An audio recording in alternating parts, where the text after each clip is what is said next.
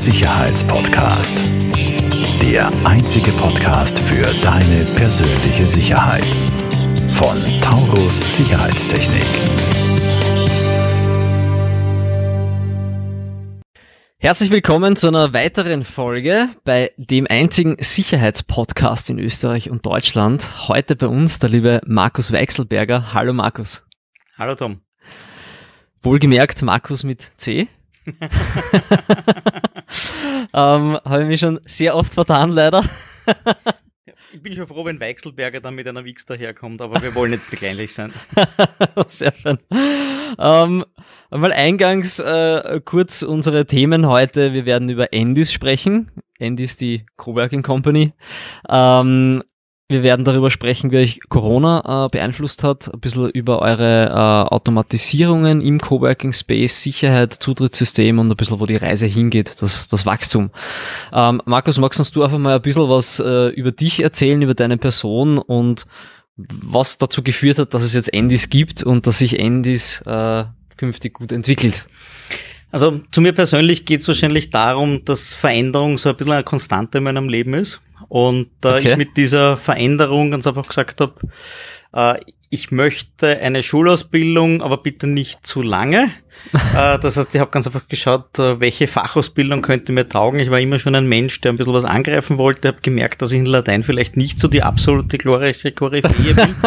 ähm, so der ein oder andere Schulwechsel hat mich dann auch noch begleitet. Das heißt, äh, im Endeffekt ist dann rausgekommen, ich habe eine Hotelfachschulausbildung, mhm. bin also gelernter Hotelkaufmann, wenn man das so schon sagt meine Eltern haben drei Gastronomiebetriebe gehabt zu der Zeit, also es war so ein 724 mhm. Betrieb. Ja. Wir haben drüber gewohnt. Also wenn man so als Wirtshauskind aufwächst, dann ist es einfach so, dass man äh, weiß, dass die Eltern einfach mitten in der Primetime verschwinden können, weil sie ins Lokal gehen müssen, weil mhm. einfach gerade zu viel los ist. Mhm. Also ich bin damit aufgewachsen, dass rund um die Uhr grundsätzlich gearbeitet werden kann, dass es aber Spaß macht, aber dass es auch tough ist. Und bist trotzdem oder vielleicht sogar deswegen in die Selbstständigkeit gegangen? Ne? Ja, das ist so, ich sage mal, ein gewisser DNA-Defekt, den man schon mitkriegt, ja, ähm, weil man muss ja auch einen gewissen, ich sage mal sagen, ich möchte nicht sagen einen Vogel haben, aber es ist schon so, dass man als Unternehmer schon eine so Berufung braucht. Ja.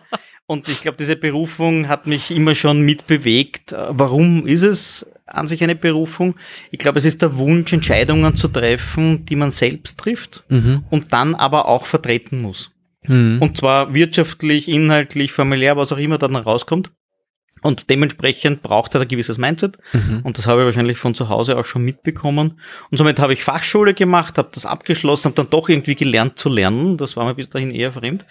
Und ähm, dann bin ich sechs Jahre in der Hotellerie herumgedingelt, habe mhm. dort gelernt, dass man, dass es total Spaß machen kann, in der Dienstleistung tätig zu sein. Mhm. Das wird man jetzt auch dann in Richtung Coworking dann wieder hören, warum das dann wieder auftaucht.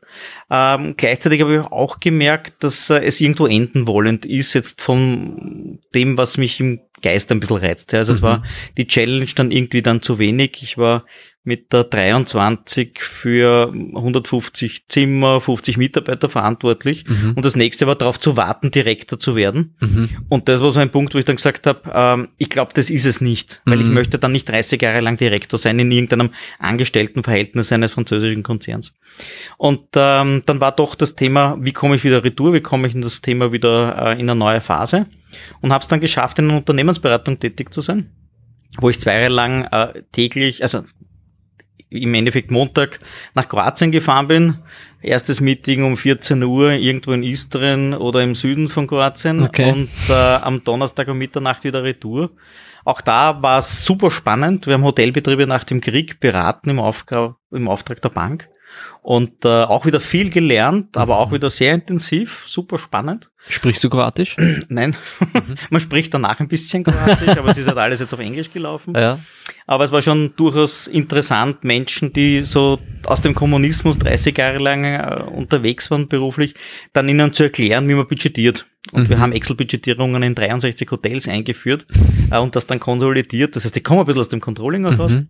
Und ähm, ja, das war dann nach eineinhalb Jahren, zwei Jahren so das Thema, jetzt wollen wir eigene Entscheidungen treffen mhm. und habe mit meinem damaligen Kollegen zwei Firmen parallel gegründet, eine IT-Beratung und einen Gastronomiebetrieb meiner Eltern übernommen, weil wir gesagt haben, wenn die IT nicht funktioniert oder die Beratungsschiene, dann können wir wenigstens was essen. Zweites Standbein. Äh, somit war Erdgeschoss Pizzeria, zweiter Stock war IT-Firma.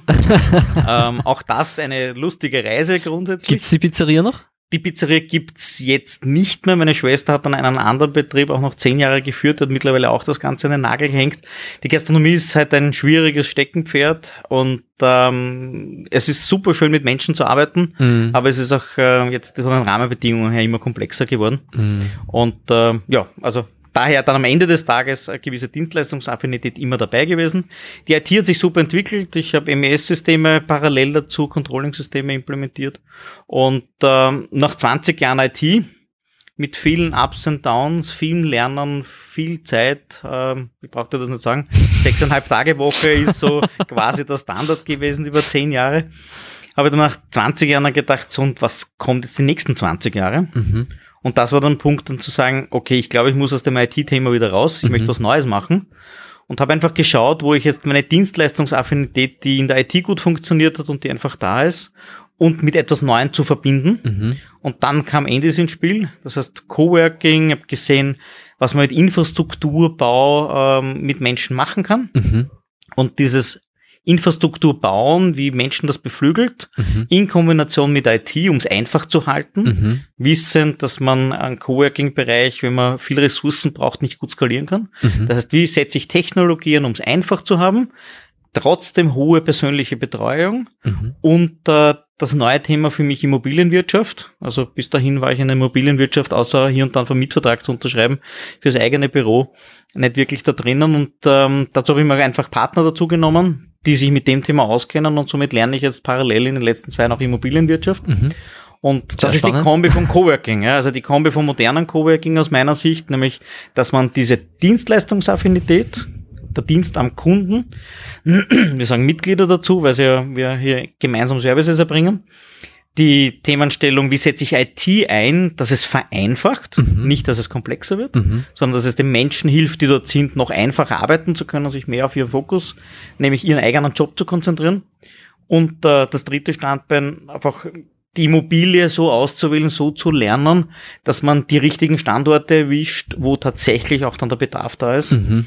Und das sind oft Kleinigkeiten, der Zutritt, wie komme ich dort rein, ist Mhm. es im Erdgeschoss, ist es im zweiten Stock, Mhm. ist es ein neues Gebäude, ist es ein altes Gebäude und da gibt's halt viel Spielvarianten davon. Mhm. Sicher eines der wichtigsten Themen, diese Standortwahl, ne? Und auch Klar, also in der Gastronomie Standort, sagt man, es gibt- Haus links, rechts wahrscheinlich, ne? In der Gastronomie sagt man bei der, äh, wenn man entsprechend Standort sucht, es gibt drei Kriterien. Lage, Lage, Lage, Lage. Lage, Lage. Ja, genau. und ähm, es ist jetzt nicht ganz so schlimm im Coworking-Bereich, weil dort geht es auch schon auch darum, dass es eine professionelle Umgebung ist, ähm, dass es einen die Art des Arbeitens unterstützt. Mhm. Äh, Das heißt, dass man einfach das Gefühl hat, dass man dort richtig ist, wenn man Mhm. dort reingeht, äh, von dem, was man dort tun möchte. Und da gibt es sicher auch unterschiedliche Bedürfnisse. Mhm. Äh, Aber grundsätzlich geht es natürlich schon auch darum, die richtige Location zu finden mit dem richtigen Entree. Mhm. Sehr spannend. Vielen Dank für diese, für diese Einleitung, Markus. Ähm, ich möchte gleich zum, zum da, da weiter mit, mit dem Coworking-Thema natürlich machen. Ähm, wer, wer sind jetzt eure, eure Kunden? Wer mietet sich äh, bei uns ein? Also wir haben da vorher schon sehr spannend gesprochen und bitte führ das ein, ein bisschen aus. Ja. Also grundsätzlich Neudeutsch sagt man, wir haben einen Two-Sided Market. Mhm. Das heißt, ähm, wir haben einerseits Mieter, Mhm. ja, wir haben Vermieter und die haben halt jetzt unterschiedliche Bedürfnisse. ne? Mhm. Also der, der Mieter möchte möglichst flexibel sein, nichts investieren, keine Kaution zahlen, keine Einmalkosten haben und einfach arbeiten. Mhm. Und äh, auf der anderen Seite gibt es dann einen Vermieter, der sagt, möglichst nachhaltig, möglichst langfristig, möglichst wenig Arbeit damit. Mhm. Und ähm, Ihr seid das Bindeglied in der Mitte wir sind quasi. im Endeffekt da drinnen genau das Ja. Bindeglied.